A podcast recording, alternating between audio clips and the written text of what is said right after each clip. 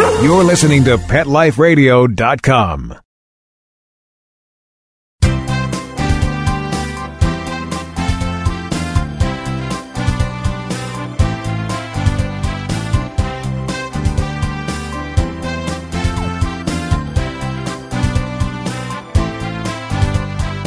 And welcome and good morning or good afternoon to all of you out there. You are here live with Dr. Jeff Werber, your host for the next 30 minutes here on Pet Life Radio's only call in live radio show. Not just call in, you can appear in by joining us joining us on Google Hangouts. It's kind of fun. So uh, if you want to touch base, you want to give us a call, you want to join us, you can go on to the Ask the Vets tab with Dr. Jeff here on Pet Life Radio, www.petliferadio.com. And you can click on the tab and then you'll see the box will come up and you can go down to where it says join the conversation. And we have added the Google Hangouts link so you can join us live right here. Otherwise, you can also call us in at 877 385 8882. Once again, 877 385 8882. It's really, really easy. And we can talk, talk pets, anything you want. I want to thank our sponsors, ProSense Pet Products and Kong for allowing us to be here with you. And having just finished the this crazy holiday time, getting back into the norm, into the groove.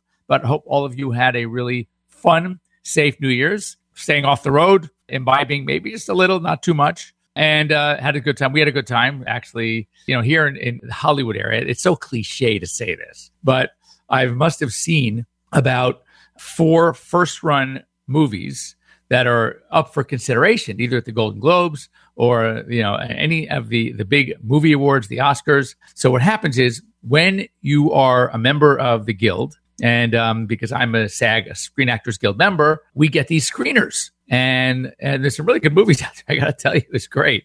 So one of my friends, not only does he is a producer, so he's of course member of the Screen Actors Guild, he's a member of the Producers Guild of America, but he gets all these screeners too because they get to vote. And he has a home theater that puts any theater to shame. And we're talking these great big recliners, seats kick back, the legs come up. His screen is a 103 inch projecting screen. It has full surround sound. I mean, it's amazing. It's like being in the theater, and it's 10 times more comfortable.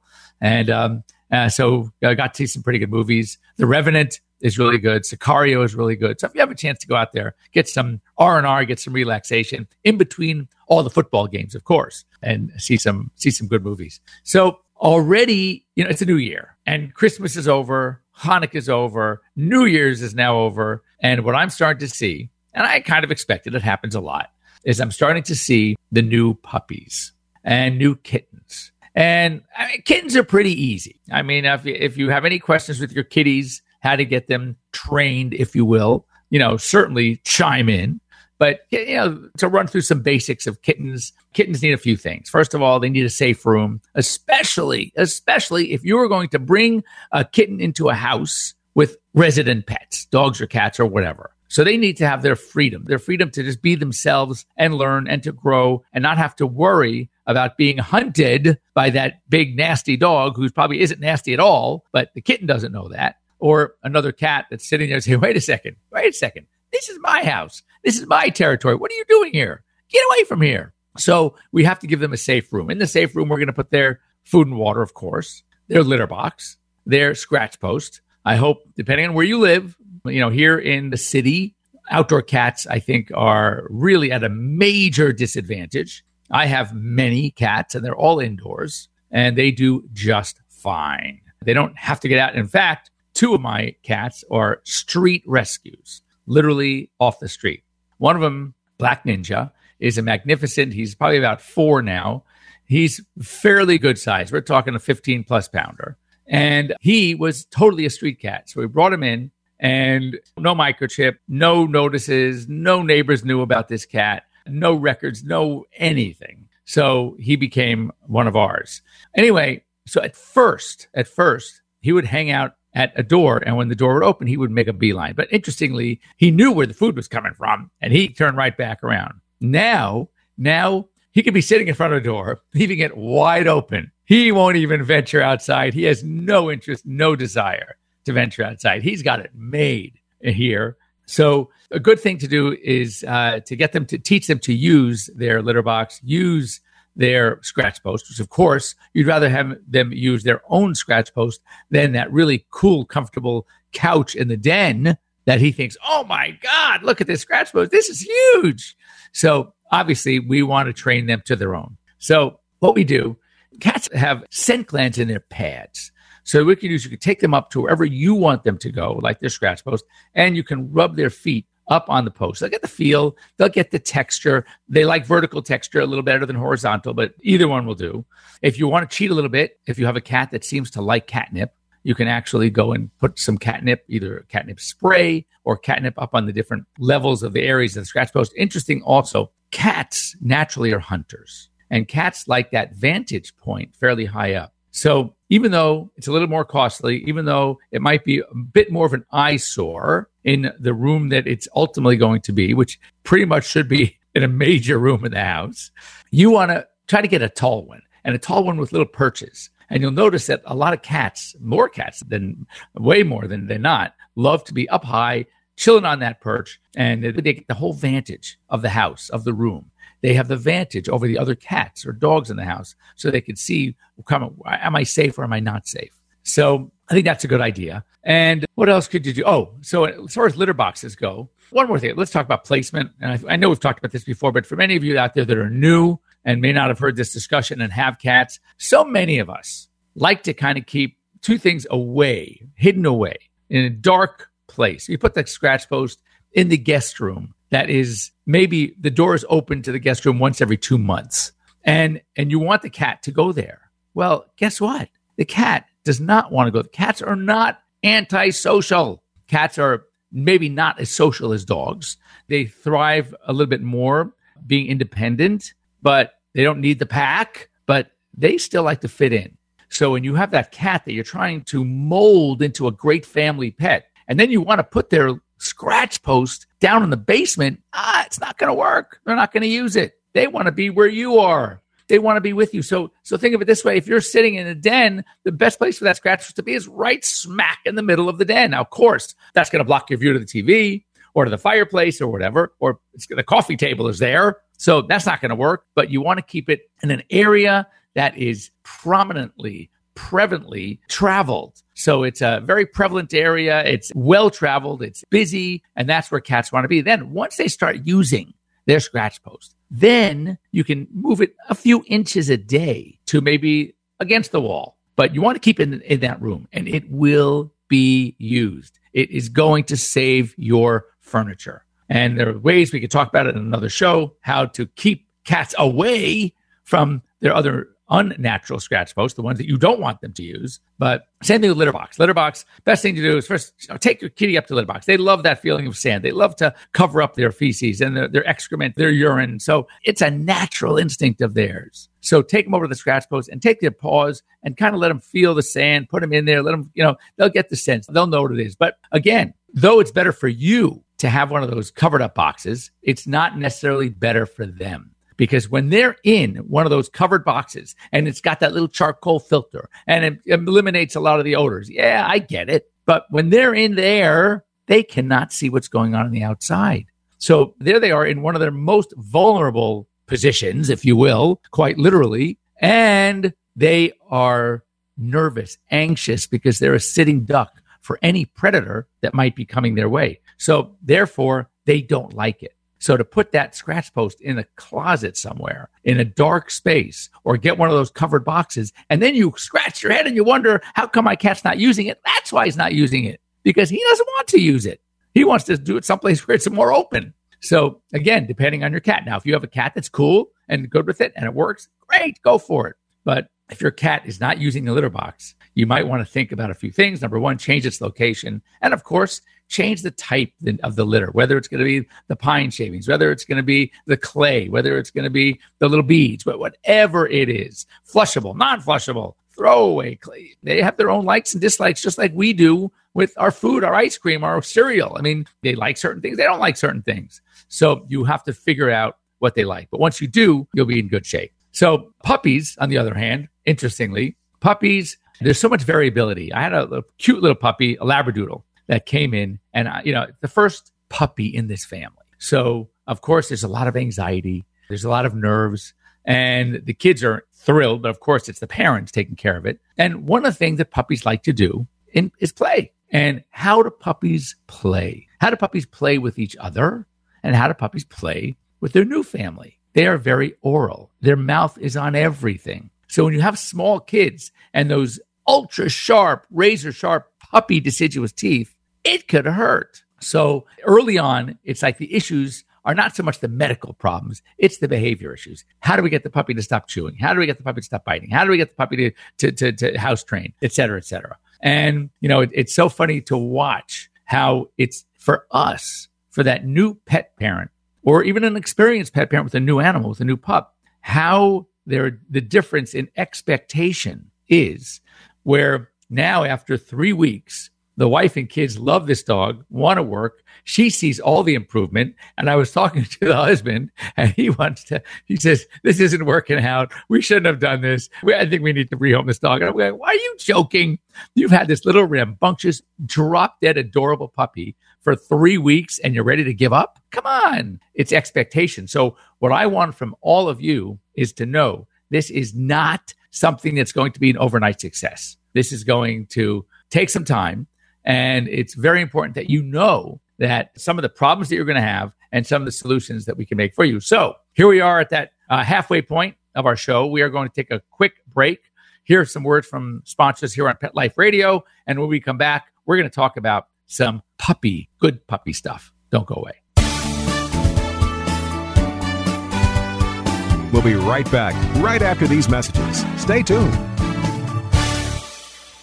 We mature, handsome types need a little special attention. Does your dog suffer from joint and arthritis pain? Deteriorating muscle and joint problems are very common in aging dogs.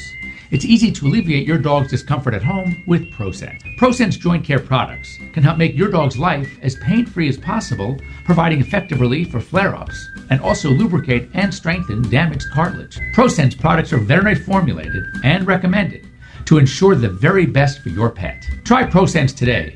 Your dog will thank you for it. Pets love life. Love them back with ProSense. At Red Barn, our pet food ingredients work overtime. They aren't just there for show. Dandelion greens work to maintain a healthy digestive system. Salmon oil works to enhance the immune system. Green lipped mussels work to support joint health. These hardworking ingredients support your dog's active, healthy life. Look at the label. We want you to. Red Barn Naturals Pet Food. Simply the best. Find it in your local pet specialty store. Try our grain free stews, the only pet food with Red Barn bully sticks. It's designerpetsweaters.com. Hand knitted designer sweaters for your precious pup or cool cat. Beautiful couture patterns for your pets, including custom knitted formal wear, casual wear, yachting, and even sports themed. Many designer pet sweaters include feathered tammy hats, top hats, and a lot of sparkle. Each sweater includes leg loops, front paw sleeves, and leash opening. Visit designerpetsweaters.com to order your four legged fashions today. Your pets will stay warm for the winter and be runway ready. Large or small, we fit them all. DesignerPetSweaters.com. Let's talk pets Let's talk pets. on Pet Life Radio. Pet Life Radio. PetLifeRadio.com.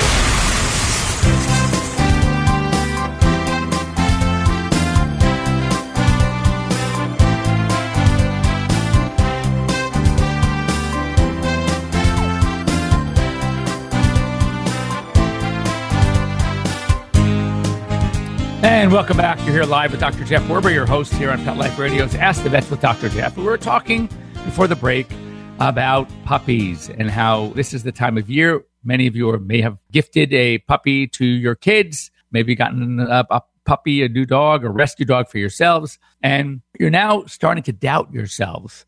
Uh oh, did we do the right thing? Is this the right dog for us? And the truth of the matter is, most likely, yes. But you have to certainly learn your pet just like your pet is learning you. And you have to have the correct expectations. Things aren't going to happen overnight. It's not going to be like you're not going to get that perfect dog. Case in point, my son adopted a dog recently. He has a, a French bulldog and he wanted to give his Frenchie a playmate. So he was online at the this English bulldog rescue site and there was an 8-year-old, maybe 9-year-old English bulldog I hate to use the word abused, but I'd say probably was neglected. He was thin, his skin wasn't that in great shape and he looked so sad.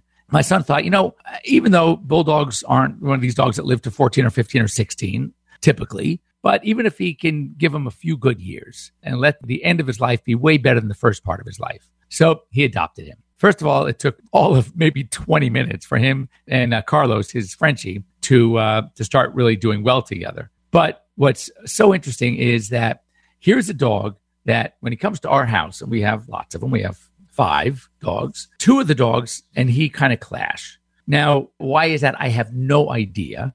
But you have to understand, we know nothing about Mo's history. We know nothing about the dogs that he may have been with or not with, dogs that he may have had altercations with, products, toys, whatever it is. So, you know, they have gotten some growling, firstly, nothing major, but I realize that with, until they get more used to each other, we have to, my expectation is such that we're going to have to keep an eye on them. Not that I'm not going to have Mo come over. Of course he is. He does great with the other animals, but he and my yellow lab, Tommy, have to work it out. And it's usually over something, though I did hear what it's not over food because I never let them eat together. But it's, the, you know, there are a lot of toys around the house. He's picking something up, but there is definitely something between these two. And I hear it when they tense up and they walk near each other. And again, we don't always know what it is, but it's something. And instead of just giving up, we just have to respect that something and work with it. Same thing with our puppies. Puppies, you got to teach your kids. They are going to teeth. It's natural. It's the way they develop. It's the way they communicate. It's the way they play. So therefore, it's not, they don't have the dexterity to put on that baseball mitt and start throwing a ball to each other. All right. Or throwing the frisbee to each other. No, no, no, no. It's all about the mouth. It's about the paws, of course, but it's really, it's the mouth. So we don't want to, we can't stop a natural, normal inclination. So we have to work with it. So I teach kids that when littermates are playing puppies have to learn what we call bite inhibition. That's how hard they bite or bite before they start getting resistance, a vocalization, a cry, or a growl from a littermate or from mom. And that's how they learn. So kids, depending on what role they want to play initially, I usually just teach kids to say scream on the top of their lungs, ouch. And typically the dog's going to look because the sound's going to freak him out.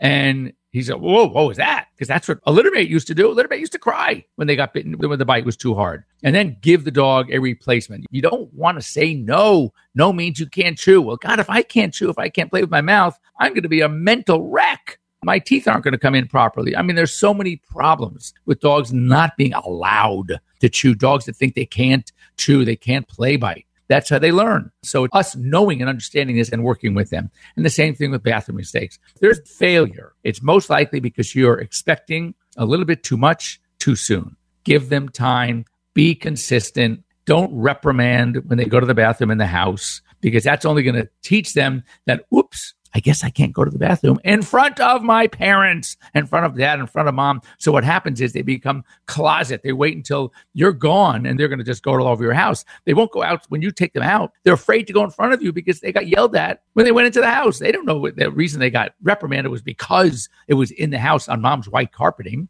They thought they were being reprimanded for the actual act of relieving themselves. So now when you're standing right next to them outside and they're on the other end of that leash and you're saying, come on, buddy, it's time, go, go. He's looking at you. What are you, nuts? I'm not going in front of you. You yelled at me last time I went. So we have to understand that the mistakes are going to happen. Keep them confined.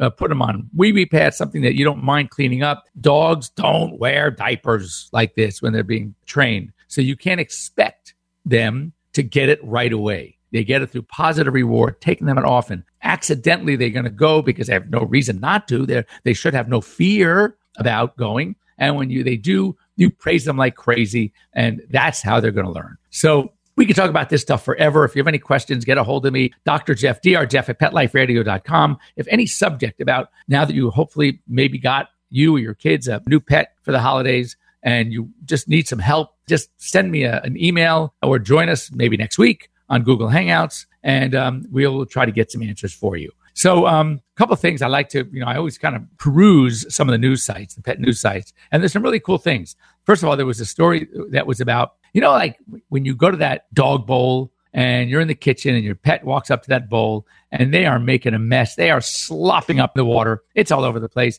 You need paper towels or towels around when they're done. And you say to yourself, Oh my God, you are such a slob. Who taught you how to drink? Well, guess what? This scientifically proven that the way they lap up their water is the most efficient way to get water, the way they use their tongues. So I guess slow mo photography has shown this and it's sloppy, but it is, it works best for them.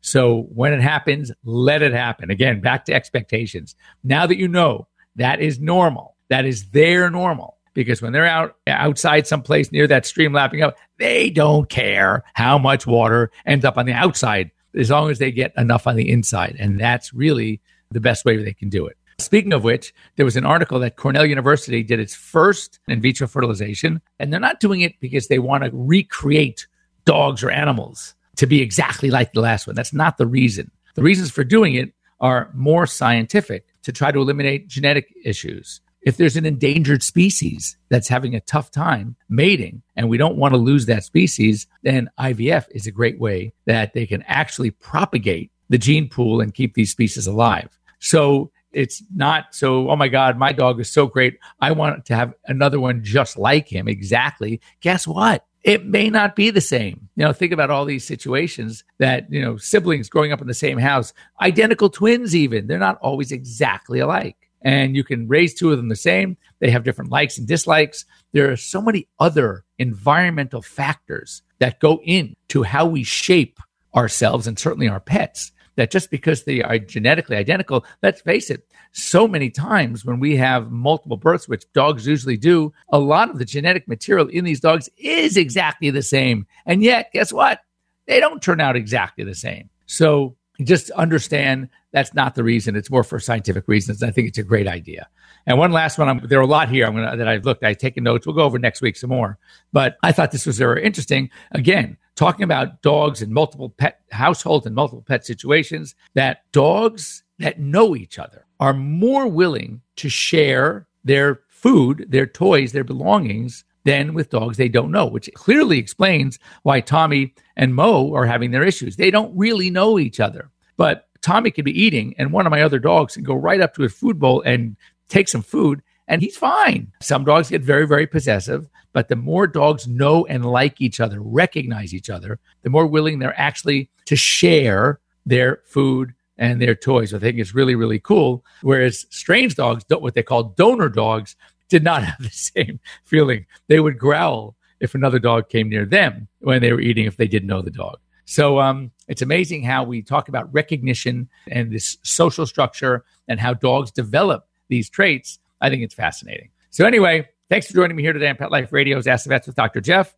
Uh, once again, sorry we didn't get any of you to join us on Google Hangouts. We want you to join us. Come on Google Hangouts. Just sit in front of your little your your, your screen if you got that little camera, and um, we'll, we'll we have the link for you where it says Pet Life Radio on the Ask the Vets with Dr. Jeff tab, and you can come on live, join us, talk to us, bring your pet put your, pet, put your pet in front of the camera too. And if you want me to show me that sore on their skin, I can take a look at that or show me their eye or whatever it is you want to talk about. Um, we can do that as well. So uh, have a great week, everybody. We'll be uh, here uh, same time next week. I will be on location, uh, coming to you live from Mammoth Mountain, California, getting some uh, my snowboarding in.